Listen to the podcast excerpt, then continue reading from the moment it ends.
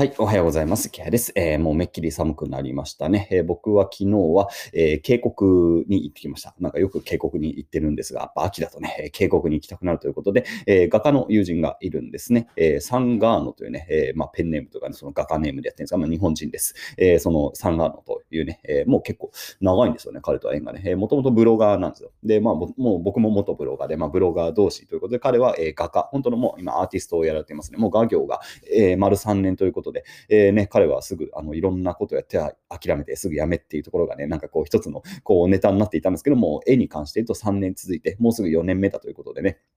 で、久しぶりになったら本当によく、あの、アート、アート活動をやってるなということですごく哲学というかね、え、アートの意味ということについて考えさせられて、非常に、え、こうね、勉強になったという感じの、え、昨日一日、非常に有意義に過ごさせていただきましたね。で、え、あの、これ全然違う話なんですが、え、本を出すことになりました。パチパチパチパチ。で、あの、まあ、あの、これややこしいんですが、あの、電子書籍でも今ね、僕、もうガンガン本作ってるんですよ、実は。えー、直近で、この半月で、えっ、と、15、えっ、とね、3冊か。え、この15 5日間ぐらいで3冊作ってますね。で、今、明日からまた、えー、新しい本の配布を始めます。で、今、あと、もう、えっ、ー、とね、もう2冊かな、えー、進んで、もうもう1冊いけるかな ?3 冊ぐらい企画があるんで、伝承は伝承でそうやって自分で作ってるんですよ。電子書籍っていうのを作っているラインがあって、で、もう1個のこの新しい新規のラインというかね、話として、え、商業出版が一応決まりました。で、すごく、めちゃくちゃ久しぶりですね、本格の。あの、紙の本。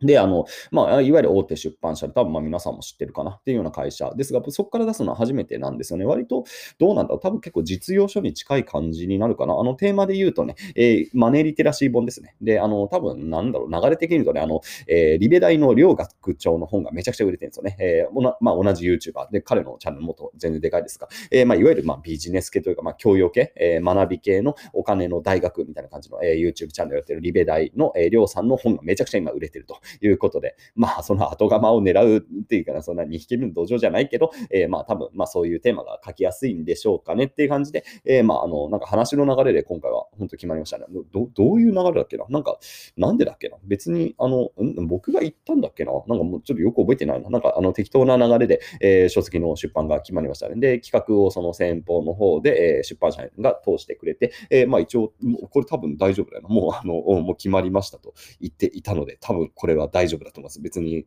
これで覆ったら嫌だな。まあ、別にいいんだけどね、覆ってもね。えー、でも多分一応ちゃんと商業出版ということで、一応スケジュール的にはね、かなり余裕がある日程で、えっ、ー、とね、2月19日頃の、まあ、設定とさせていただきますって感じあの、かなりめちゃくちゃ余裕があるけど、そんなに、えー、そんな遅くていいんだみたいな感じ。僕いつもだいたい2ヶ月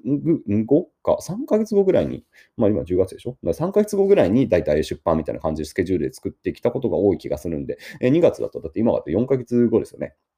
もうなんか原稿だって1週間ぐらいできるんですけど、こんな遅くていいんですかみたいなこともちょっと思うんですが、まあまあまあ、えー、そんな感じで、えー、商業出版ということが決まりましたね。で、あのもう、でも累計で言うとね、僕結構出してるんですよ。実は、強調含めて言うとね、多分正確じゃないけど、もう10冊近く出してますね。紙の本自体は。なんか2010年ぐらいかな、結構ボボボボ出していた時期があって、で、まあ残念ながらね、どれも売れませんでした。はい。まあ1冊一番売れたのが、えっ、ー、と、武器としての書く技術というね、えー、本で、まあそれはもうその名の通り、ライティングの、えー、のテーマにした本で、あれはどうだろう、電子含めて言うと、累計で多分3万部ぐらい出てるのではないでしょうか。僕のところに手元にあの正確な数字がないんで、えー、これ本当推計になるんですけど、少なくとも1万部は絶対超えてますね。紙だけで確か1万何千部出ていて、で、まあ、電子でもずっと売れ続けてるんで、多分トータルは3万部は絶対いってるんじゃないかな。いつかまた数字を、えー、どっかでシェアしてほしいなとは思うんですが、なかなか教えてくれないんでね、角川から出している本で、昔中継出版っていうので、えー、中継から角川に移ってっていう感じで、えー、今角川名義で出てるのかなっていう本が多分ね、まあ3万部、まあもしかしたら5万部ぐらいいってんのかなっていうのがね、もうでもだいぶ昔の本ですよね。確か2012年とか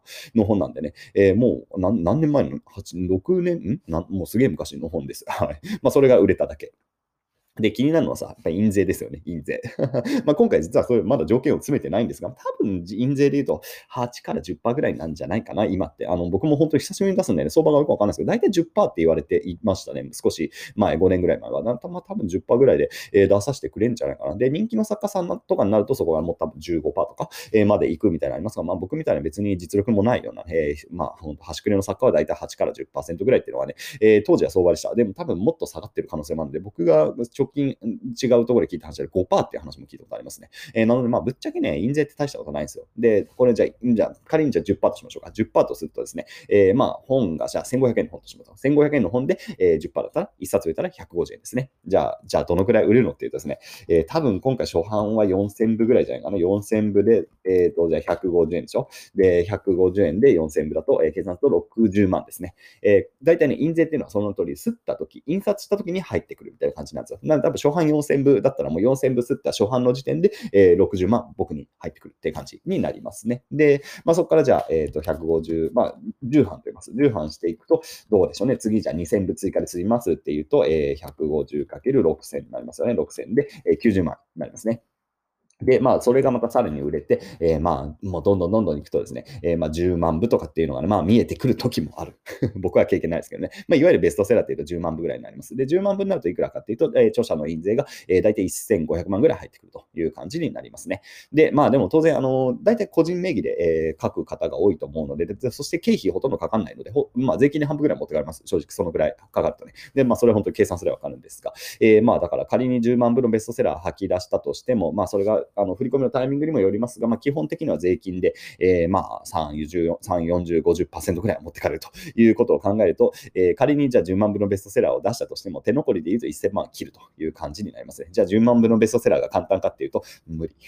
めちゃくちゃ難しい。まあ難しいですよね。そんな簡単に売れるもんではないんでね、えー、まあ難しいでしょうというのが現実的なラインですね。なので、結局だからじゃあどうなるかっていうと、まあ、まあ、僕も今回頑張ってね、初版は売り切りたいと思います。それは一応やっぱりね、作家として、まあね、っぱやらないとなという感じで、本当は出版社の方がね、頑張って売ってくれるっていうのが筋なんですが、まあ残念ながら最近は昨今そうでもないので、えー、まあ僕の YouTube とかね、しっかりこう宣伝をしていって、えー、まあガンガン売っていくと。で、そうすると多分初版の部数は売れるんじゃないかな。売れ、売れ、これ売れなかったらきついな。初版4000部ぐらいだったらなんとかまあ履けると。で、そして、えー、まあ次のね、10版かかって、まあ大体そこで止まりますね。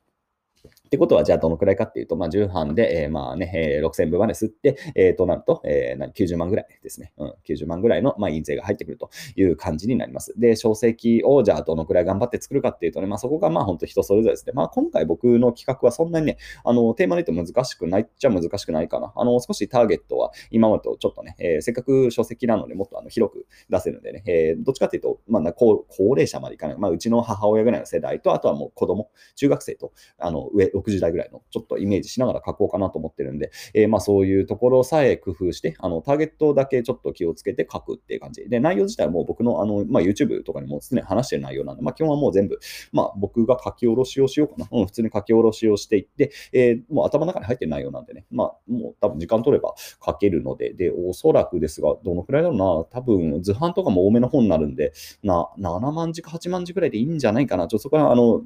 冷たいと思いますけど、そうすると、まあ仮に8万字ぐらいの本だとしたら、僕1日1万字書けるんですよ。だ1週間ぐらいできます。実動、多分、実動10日間ぐらいで全部終わるんじゃないかな。うん。あの、本書くのがね。で、なので、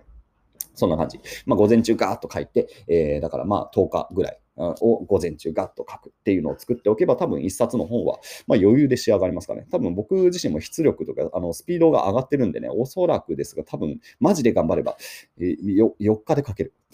まあやんないけどね、やんないですけど、まあね、やっても面白いですよね。もうね、ひたすらじゃあ、まあ、YouTube 休みますと、4日間は本を書きますって言って、一冊できましたみたいなのは、まあやっても面白いんで、それもちょっと自分のチャンネルでやってもいいかなと思うんですが、まあでもそんなもんですよ。まあだから、結局、じゃあコスパはいいんですよ、実は。コスパいいですね。まあそれは本当テーマとかにもよりますけどね、まあ、あの、そこでもちろん直しとか結構入ったりする場合もあるんで、まあどの程度往復が発生するかにもよるんですが、まあ最短で言うと、実動10日間ぐらいで、午前中だけで、えー、まあ90万ぐらいの、えー、まあ利益が期待できるって考えたら、まあ割は悪くはない っていうね。まあでもそれだけで食っていけないんで、もちろんね。えー、そして重版もそんなしない可能性もあるんで、えー、まあじゃあトータル割がいいかっていうと、まあ別にそこまででもねえなっていうのがね、えー、僕自身まあ10冊ぐらい本出してるんで結構リアルな感想ですね。で、それだったら本当に、えー、YouTube とかやった方が全然ね、えー、収益性は良かったりするわけなんで、まあ、うん、まあもちろんしょ、ね、本も書くの面白いんで、今回久しぶりにね、えー、書き下ろしやろうかなという感じでやる気があるんですが、まあそんな感じっていうのがね、えー、こうリアルな著者のあ意見でございました。何の参考になるかわかんないですが、そういう話をね、ちょっとしてみたということですね。えー、今日はこれから、えー、そのサンガーノさんをちょっと空港まで送って、えー、その間に、そうだな、空港まで送って雑談をして、その後に、えー、その書籍の構成案かを送んなきゃいけないんで、えー、まあ、サクッと書籍の構成案をちょっと編集者の人に送って、うん、まあ、多分何回か叩いていって、で、そして、まあ、執筆スタートという感じで、えー、頑張って新しい仕事を、えー、やろうと思います。というわけで、それでは皆さん、良い一日を。